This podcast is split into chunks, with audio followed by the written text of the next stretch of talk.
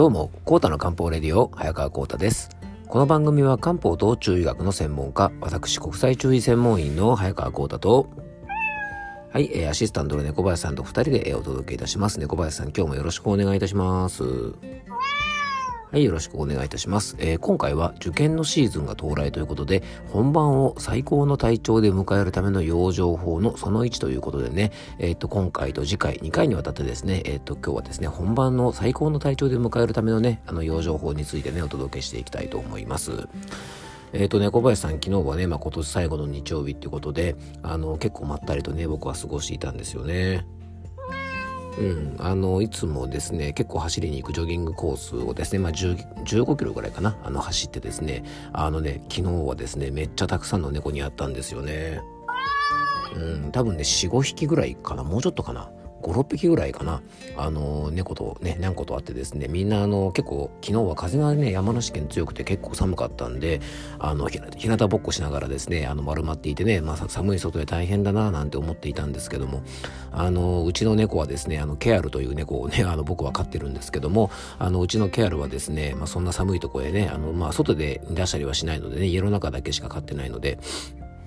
あの、本当ですね、朝、なんか、ケアルがいないなと思ってですね、あの、キョロキョロしていたらですね、こたつをめくったらですね、本当にあの、文字通りこたつの中で丸くなっていてですね、まあ猫ね、あの、なんかもう見本的な猫だなと、あの、いうぐらいですね、あの、思わず笑ってしまったんですけども、まあ、外の猫ちゃんはね、これからの時期非常に寒いのでね、あの、風邪とかひかないようにね、気をつけてほしいななんて昨日思ったりしたんですが、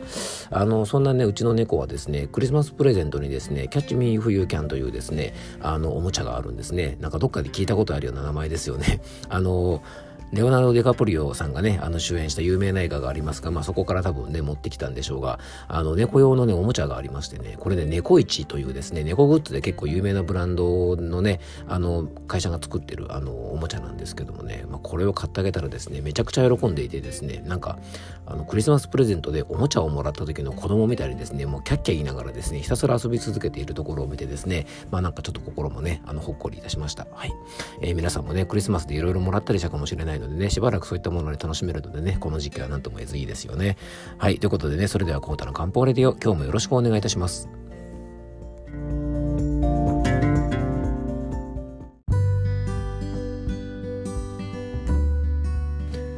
はい。ということでね、今日の本題の方に入っていきたいと思うんですが、本当にね、昨日のジョギングはですね、猫だらけでですね、結構あの、猫ちゃんがたくさん住んでる公園を走ってるってのもあるんですがね、本当にたくさんの猫と会ってですね、まああの、さながらですね、年末にゃんこカーニバルといったところでね、あの、すごくジョギングしながら楽しめました。はい。えー、じゃあ本題の方に入っていきましょう。えっ、とね、今回は受験生の健康管理についてね、お届けしたいと思うんですが、あの、テーマとしたらね、まあ受験生というね、あの、まあ名詞を使いましたが、これね、実は受験生だけに関係する話話じゃないんですね。で、なぜかというとですね、今日の話は大切な本番に最高のパフォーマンスを出すための健康管理術とも言えると思います。うん、結構壮大なテーマですね。はい。まあそんなね、あの大それたことではなくてですね、まあ皆さんね、あの仕事で大事な日があったりとか、例えば大事なデートがあるとかですね、まあいろいろあると思うんですが、あのそういうね、自分にとって大切な日に自分の体調をね、あの最高の状態、いい状態へ持っていくために、まあこんなこと気をつけておくといいですよ、なんていうお話をね、あのちょっと受験と絡めてね、していきたいなと思います。はい。あの、受験生の方はもちろんですけども、受験生をね、あの、お子さんに持つ保護者の方とか、ね、あとね、あの、まあ、これからですね、まあ、ちょっと大きな仕事が待ってるよとか、大事な仕事があるよなんて方もですね、ちょっと参考にしていただけたらと思います。はい。で、まあ、いよいよ本番でね、まあ、今まで頑張ってきた成果を出すために、もしラストスパートだ、みたいな感じで、やっぱりね、大事な本番の前って、ついついやっぱり気合を入れてね、あの、ちょっと無理をしがちなんですね。で、そういう時ですね、無理をした分って当然なんですが、その分自分にね、あの、ツケが返ってきますよね。でね、まあ、本番が終わってね、あの、いいパフォーマンスを出せた後でね、そのツケが来るならまだしもですね、本番当日に、そのね、えー、直前の無理がたたって体調なんか崩してしまったら、まさに本末転倒ですよね。で、せっかくいい結果を出すために努力しているのにですね、まあ、その努力の質が逆に体調面で足を引っ張ってしまったらですね、まあ、これはもう残念すぎますよね。でね、それでなくても、まあ、日本の受験シーズン、ね、これから本当受験シーズン本番に入ってくるんですが、1年の中でもですね、非常に体調を崩しやすい時期に設定されているので、やっぱりこの時期って体調管理必要なんですよね。でね、まあ、このテーマを話そうかなと思った時に、あの、いつも思うんですけどね、なんで入試のね、本番ってね、こう、大学受験もそうだし、高校受験もそうだし、まあ、例えば小学校のね、あの、まあ、中学校のお受験とかもそうですが、まあ、本番って大体1月から3月の期間ですよね。で、まあ、4月がね、年度のスタートなんで、まあ、単純に近いところでっていうところでね、1月とか3月にやるのかもしれませんが、これね、なんかそういうなんとなく風習でやってるんだったらね、ちょっとこう、変えてほしいなっていつも思うんですよね。なぜかというとですね、これから1月から3月って1年間で一番寒くて、ね、雪が多くて、ね、交通ね、系統も麻痺しやすい。よくね、あのセンター試験当日に雪が降ってね、電車が止まったなんてことよくありますよね。で、まあコロナがね、今はあるので、またコロナもそうですし、この時期ってね、それでなくてもインフルエンザとか、風邪とかね、ノロウイルスとか、感染症とかもね、すっごい流行りやすい時期ですよね。でね、あの、国公立のね、あの入試が始まる2月なんかって言えばですね、今度これ花粉症も始まってですね、まあ2月、ね、あの、やっぱこの春先大変ですよね。でね、2月3月に学校が決まって4月からスタートするなんていうとですね、これ進学の準備がですね、ほとんどする時間がなくて、ね、例えば大学生がね、一人暮らしをするなんていう時はですね、大学が決まってからですね、もう1、2週間ぐらいですぐ物件決めなきゃいけないってなるとね、おちおち探してる暇もないですよね。で、今はね、インターネットとかで前もっていろいろ調べることができるかもしれませんが、えー、昔はですね、そのインターネットがなかった頃なんかはね、もう現地に行って不動産屋とか行って見るしかなくてですね、もう選ぶも何もあったもんじゃないですよね。なので、まあ、できればね、推薦入試が始まる10月ぐらいにもうセンター試験をやっちゃってね、まあ、11月、12月ぐらいにはね、年内には、まあ、全ての入試が終わってるっていう風になればですね、多分ね、みんな楽だと思うんですよね。うん。何かね、年度末にやらなきゃいけない、まあ、試験をする側の都合があるのかもしれませんが、まあ、試験を受ける側とかね、まあ、送り出す親の立場もちょっと考えてね、あの、いろいろ制度作ってほしいな、なんて思いますよね。まあ、そんなことをね、この番組でつらつらとね、ちょっと長めに話しちゃったんですが、あの、そんなこと言っても仕方ないなと思うんですが、まあ、少しでも改善されるといいですよね。まあ、とにもかくにもですね、そんな環境で、えー、入試を受けなければならない、まあ、高校生や中学生、小学生もたくさんいると思います。で、試験当日までね、せっかく勉強頑張ってきたので、やっぱ当日はね、最高のパフォーマンス、ベストな力が出せるようにしたいですよね。で、スポーツ選手でも、やっぱりね、練習した実力が、その本番の時にですね、100%出せるようにするということは、ある意味ですね、練習と同じぐらい、あの、大事なね、あの、ことだというふうに言われています。なのでね、試験とか大事な仕事の本番に向けて、それまで準備していた、例えばね、大事なプレゼンがあるっていう時にですね、そのプレゼンテーションの魅力をちゃんと100%伝えられるような体調でいることっていうのは、あの、すごく大事なことだと思います。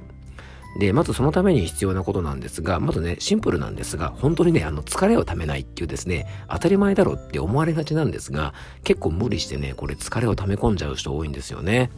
で、疲れが溜まってればですね、当然ですが免疫力が下がってしまって、風邪をひきやすくなるだけではなくて、脳にしっかりと血液、そして酸素が行き届かなくなりますから、集中力が低下したり、思考力が低下します。えー、無理な徹夜とか、ね、あの部屋の中にこもりっきりになったりとかしないでですね、しっかりと睡眠時間をとって、まあ1時間にね、勉強している時なんかも10分程度はしっかりとですね、外の空気を吸って、まあ歩いたりとかストレッチしたりね、あの外の空気をね、しっかり入れて体なんかを動かすようにしましょう。そして二つ目がですね、自律神経のバランスを整えておくこと。で、これはですね、試験とか大事な本番というのはですね、やっぱり緊張をすごくしやすいですよね。で、試験当日に、まあ、過剰に緊張したりしすぎるとね、本来のパフォーマンスがね、出さなくなりますから、そこに関係が深いのが自律神経なんですよね。で、そのためにですね、大事なことが、できるだけですね、寝たり起きたりする体のリズムを試験当日とかね、本番当日と同じようなスケジューリングで調整するといいと思います。で、試験当日ね、いつもと違うリズムで、えー、早起きしたりとかするとですね、結構バランスを崩しやすくなるんですね。なので、できるだけ試験当日に近いようなリズムで、普段から過ごしておくと、試験当日もいいリズムでね、体内時計も乱れなくて過ごしやすくなると思いますのでね、まあ、様々なストレスケアと一緒に、こんなね、寝起きのリズムをちょっと気をつけるなんてこともね、しておくといいかもしれません。まあ、このね、疲れをためない自律神経のバランスを整える。まあ、この二つをやっておくとですね、結果的に風邪などの感染予防にもつながりますし、病気にならない体づくりにもつながると思いますのでね、えー、ぜひそんなこともね、してみていただけたらなと思います。やっぱね、風邪ひかないってすごく大事で、風邪ひいてね、なんか鼻がちょっと詰まってるだけでも酸欠になって集中力も低下しますし、鼻がズルズルしてたらですね、試験中絶対嫌ですよね。なのでね、まあこんなようなことをね、日頃からちょっと気をつけておくと、試験当日のパフォーマンスもちょっと上がるかなと思いますのでね、よかったら参考にしてください。えー、次回もね、受験生の、えー、健康管理、まあ、本番にね、いい体調で迎えるための健康管理についてね、お届けしていきたいと思います。最後に僕からご案内がありますので、よかったら最後までお付き合いください。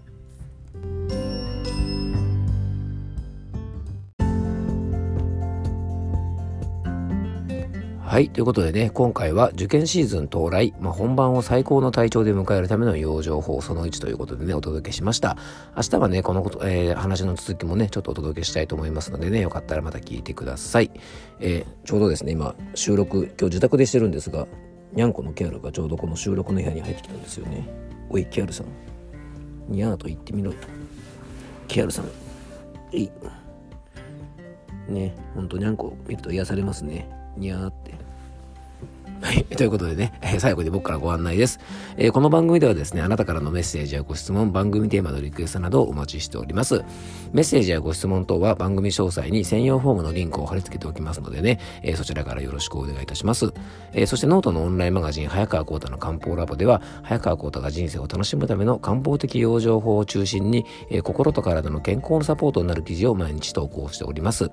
え無料の記事とですね、えっと、一つ、えー、キャラさんが泣いてますね。はい。えー、えっとですね、ね、えっと、なんだっけ、えー、一つ100円のですね、有料の記事も配信しておりますのでね、えっと、月額500円のね、オンラインマガジン登録してもらうと、えー、すべてのね、有料記事を、えっと、ご覧いただくことができますのでね、え、大変お得になっておりますので、もしよかったら興味がある方は覗いてみてください。え、今日も聞いていただきありがとうございます。どうぞ素敵な一日をお過ごしください。漢方専科サータ薬房の早川幸太でした。では、また明日。